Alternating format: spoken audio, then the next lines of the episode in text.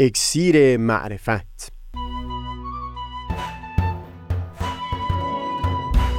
مروری بر مزامین کتاب ایقان این گفتار نقشی نو فشار باورهای خشونتبار. از تا همامه ازلی در شور و تغنیست. گوش قلب از سروش او بی بحر مکن. از تا همامه ازلی در شور و تغنیست گوش قلب را از سروش او بی بهره مکن. گوش قلب را از سروش او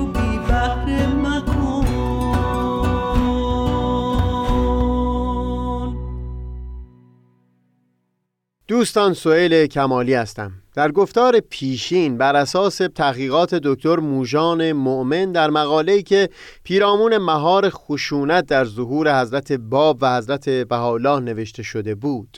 صحبتمون پیرامون ظهور حضرت باب رو آغاز کردیم و در این گفتار هم بر اساس همون مقاله بیان مطالب رو ادامه خواهیم داد. پیشتر بیان کردیم که بر اساس روایت های شیعه که قرنها از بالای منابر بر مردمان فرو خوانده می‌شد این انتظار از ظهور موعود در ذهنها و دلهای مردم حک شده بود که قائم شمشیر به دست جهاد عظیمی رو برپا بکنه و لشکر پیروان خودش رو تا پیروزی نهایی بر دشمنان رهبری بکنه. زمانی که حضرت باب در همون سال اول ظهور از پیروان خودشون خواستند که در عراق جمع بشن تا ایشون بعد از زیارت مکه به اونها ملحق بشن بابیان تصورشون آغاز همون جهاد عظیم بود که مورد انتظار بود و برای همین بسیاریشون مسلح در کوفه و نجف و کربلا حضور پیدا کرده بودند. پیش از اینکه حضرت باب روانه سفر به مکه بشن یکی از نخستین مؤمنان به خودشون ملا علی بستامی که بعد از ملا حسین اولین کسی بود که به امر ایشون ایمان آورده بود رو برای تبلیغ آین جدید به عراق فرستاده بودند. علمای بزرگ شیعه در نجف این فرستاده حضرت باب رو نپذیرفتند و حتی اسباب دستگیری او به دست حاکم کربلا رو فراهم کردند. مراتب به حاکم بغداد گزارش داده شد و بعدتر به صلاح همین حاکم بغداد. برای محاکمه ملا علی بستامی دادگاهی مرکب از روحانیون ارشد شیعه و سنی در بغداد تشکیل شد. در اون دادگاه علمای شیعه و سنی با ذکر دلایلی که بسیار از همدیگه متفاوت بود فتوای قتل ملا علی و هم تکفیر حضرت باب رو مهر کردند و به دست حاکم بغداد سپردند.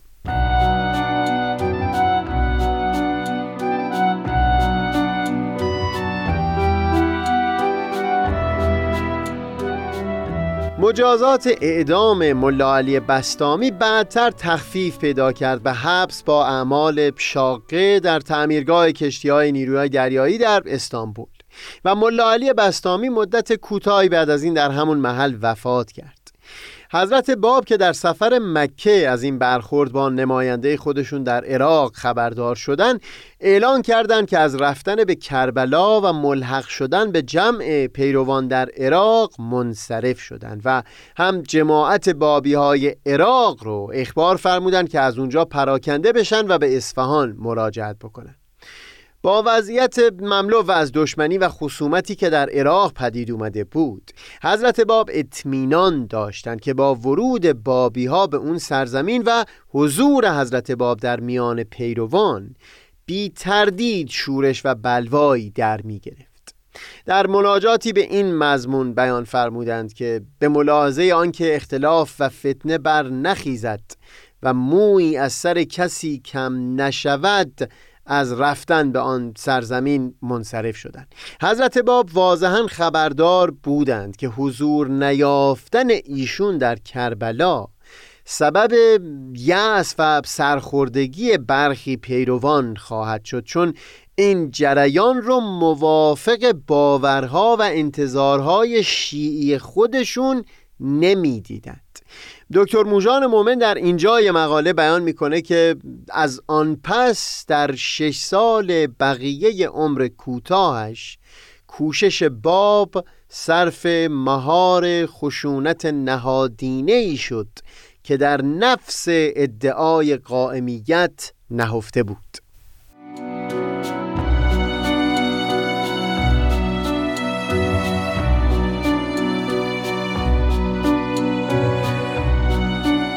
در مذهب شیعه حق اعلام جهاد فقط و فقط در اختیار شخص امام بوده. حضرت باب چه در آثار اولیه زمانی که لحن سخنشون به گونه ای بود که نیابت حضرت موعود از اون برداشت می‌شد و چه بعدها که واضحا دعوی قائمیت کردند این رو صریحا بیان می کردند که حق انحصاری صدور حکم جهاد رو دارا هستند. اما هیچ زمانی حتی بعدها که پیروانشون در نقاط مختلف ایران مورد حمله قرار گرفتند از این حق استفاده نکردند و جواز جهاد ندادند. حتی در کتاب بیان که در اون احکام شریعتشون رو نازل کردند هم به گونه‌ای درباره جهاد سخن گفتند که هرگز رهبران آین بابی حق استفاده از اون رو نداشته باشند یعنی در اون کتاب حق اعلام جهاد رو موکول کردند به پادشاهان بابی در آینده ایام. و این اجرای حکم جهاد توسط دیگر رهبران بابی رو به کلی منتفی می‌کرد. به طور خلاصه حضرت باب مدعی این حق شدند که بتونن اعلان جهاد بکنن. فقط برای اینکه در همون سال اول ظهور واضح بکنن که مدعی چه مقامی هستند. اما با مسدود کردن راه استفاده از این حکم کوشیدن راه رو بر خشونت ببندن. پیشترها ضمن گفتگوهایی که در گفتارهای زیل عنوان تار و پود زندگی داشتیم بیانی از حضرت باب در کتاب دلائل السبع نقل کردیم. اما تکرار اون در اینجا باز سودمند خواهد بود. اونجا که حضرت باب توضیح میدن که چرا به گونه ای سخن می‌گفتند که بسیار مشابهت با همون عادات قدیمه داشته. تا آنکه مردم مسترب نشوند از کتاب جدید و امر جدید و ببینند این مشابه است با خود ایشان. لعله محتجب نشوند از آنچه از برای آن خلق شدند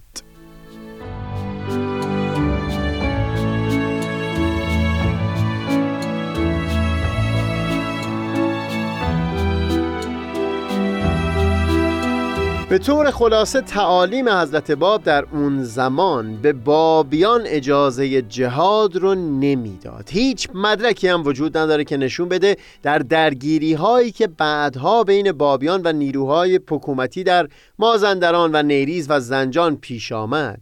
رهبران بابی هرگز حکم جهاد داده باشند در این سالهای اول حضرت باب نشون می‌دادند که تحقق باورها و انتظارات شیعیان رو در نظر دارند و به عنوان مثال واضحا اعلان می‌کردند که دارای حق اعلان جهاد هستند.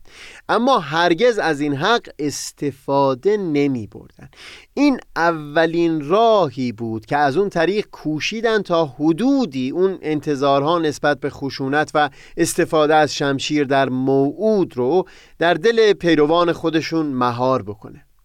فراتر از اون در سالهای بعد که خشونت علیه پیروان حضرت باب فزونی می گرفت به همون میزان حضرت باب در آثار خودشون بیش از پیش تأکید می‌کردند بر پرهیز از خشونت و نهی از مقابله به مثل در همون کتاب بیان فارسی که مهمترین کتاب احکام حضرت باب بود به سراحت اعلان کردند که هیچ کس نباید سبب حزن و اندوه دیگری یا سبب وحشت دیگری بشود.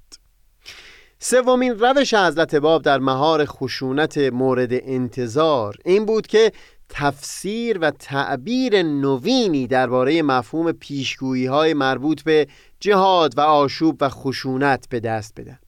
بیان اینکه این پیشگویی ها به جای معانی ظاهری ناظر به مفاهیم روحانی هستند یعنی هشدارهایی هستند درباره تشنجات و آشوبهای روحانی و نه نبرد و خشونتهای ظاهری. شخصی اگر در کنار مطالعه و تعمق در این بیانات حضرت باب زندگانی معصومانه اون حضرت رو هم در نظر مجسم می کرد بر او واضح می شد که به هیچ وجه حضرت باب انتظار نداشت که یک روزی پیشگویی های ویرانگری که در روایت های شیعی تصویر شده بود صورت واقعی به خودش بگیره. حضرت باب با این شیوه هایی که اشاره کردیم کوشش می‌کردن بابیان رو از هزارگرایی فاجعه بار که در گفتار پیشین توصیف کردیم دور نگه بدارند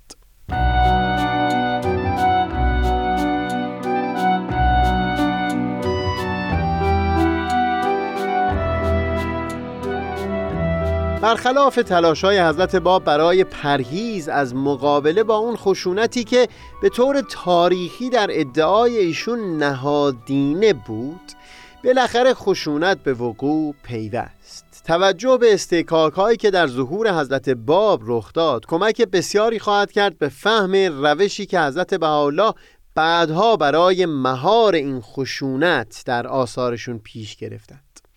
بگذارید در اینجا پیرو همون مقاله دکتر موژان مؤمن اشاره گذرایی هم داشته باشیم به حیات حضرت باب در سالهای پیش از وقوع این استحکاک ها بعد از بازگشت از سفر مکه حضرت باب در شیراز مقیم شدند. در ورود به شیراز حضرت باب از سوی حکومت دستگیر شدن منتها با کفالت داییشون که همون برادر مخاطب کتاب ایگان باشه این بازداشت و حصر خانگی تبدیل شد. یک سال بعد باز حکومت در صدد دستگیری حضرت باب بر اومد ولی به خاطر شیوع وبا جمعی از مردم از شیراز خارج شدند و از اون جمله حضرت باب هم رهسپار اصفهان شده حاکم شیراز که خودش هم از شهر خارج شده بود وضعیت که کمی آرامتر شد به شهر برگشت. بعد از اینکه متوجه غیبت حضرت باب شد اول منزل چند تنی از منصوبین حضرت باب رو تفتیش کرد و حتی یکیشون رو ملتزم کرد که یا حضرت باب رو برگردونه یا مبلغ گذافی پول تحویل حکومت بده. منتها بعدتر که نامه ای از حاکم مختدر اصفهان منوچرخان معتمد و دوله به دست او رسید که خبر می‌داد حضرت باب وارد اصفهان شدن و میهمان او هستند حاکم شیراز ملتفت شد که دیگه کاری از پیش نخواهد برد و بعد از دریافت مبلغی معادل یک دهم مبلغی که اول مقرر کرده بود سکوت اختیار کرد.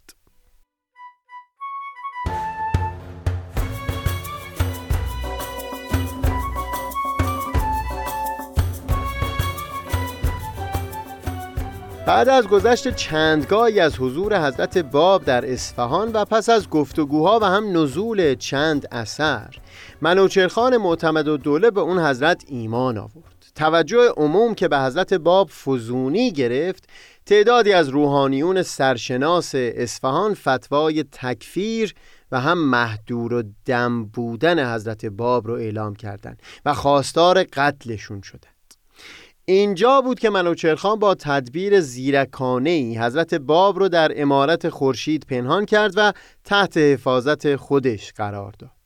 منتها چیزی نگذشت که عمر منوچرخان به آخر رسید و این حفاظت از حضرت باب سلب شد. بعد از وفات منوچرخان محمد شاه قاجار از طریق حاکم جدید اصفهان از اقامت حضرت باب در اونجا خبردار شد. محمد شاه از اونجایی که هم حاکم مورد اعتمادش یعنی منوچرخان معتمد و دوله و هم عالمترین روحانی که مورد اطمینانش بود یعنی سید یحیی دارابی هر دو مرید حضرت باب شده بودند. از روی کنجکاوی تصمیم به ملاقات با اون حضرت گرفت و به حاکم جدید اصفهان دستور داد تا حضرت باب را همراه با محافظینی به سوی تهران اعزام بکنه. منتها صدر اعظم او حاج میرزا آقاسی مانع این دیدار بین حضرت باب و محمد شاه شد. میرزا آقاسی رسیدنش به مقام صدارت نه به خاطر مهارت و زیرکی که در سیاست داشت بلکه به خاطر نفوذی بود که به عنوان مرشد و مشاور مذهبی شاه داشت. این بود که تصور می کرد ملاقات شاه با حضرت باب ممکنه مقام او رو در خطر بیاندازه. همین شد که با دسیسه ای دستور داد حضرت باب رو بدون اجازه ورود به تهران روانه آذربایجان بکند.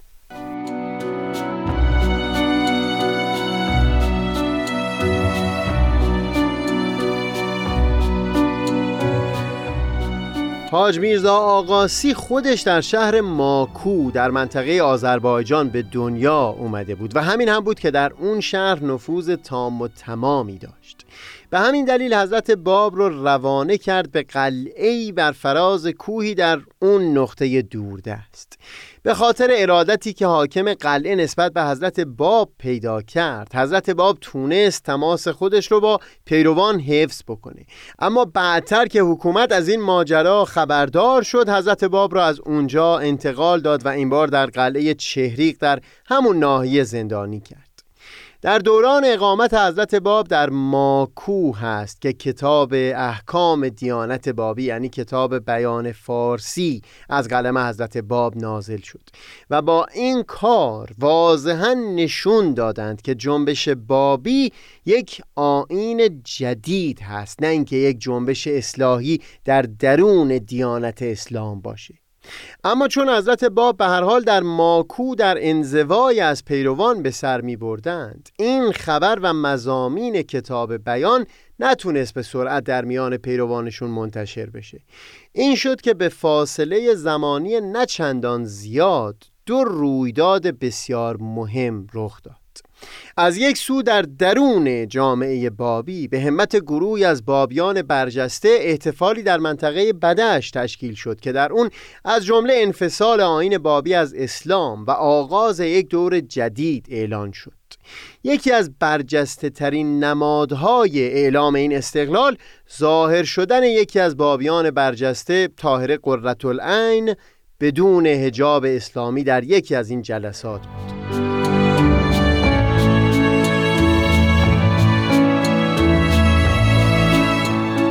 از اون سو در بیرون از جامعه بابی زمانی که حضرت باب را از چهریق به تبریز بردند و در مجلسی با حضور ولیعهد ناصر الدین میرزا و شماری از علمای تبریز مورد پرسش و محاکمه قرار دادند حضرت باب در اون مجلس مقام و ادعای خودشون به عنوان قائم موعود رو رسما با سراحت تمام بیان کردند تقریبا دو ماه بعد از برگزاری این مجلس محمد شاه وفات کرد و ناصر الدین میرزا به جای او بر تخت سلطنت نشست و تقیخان امیر کبیر به عنوان صدر اعظم جایگزین میرزا آقاسی شد.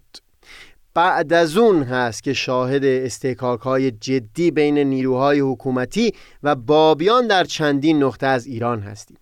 بگذارید اشاره به این استکاک ها رو موکول بکنیم به گفتار بعدی. منم آفتاب بینش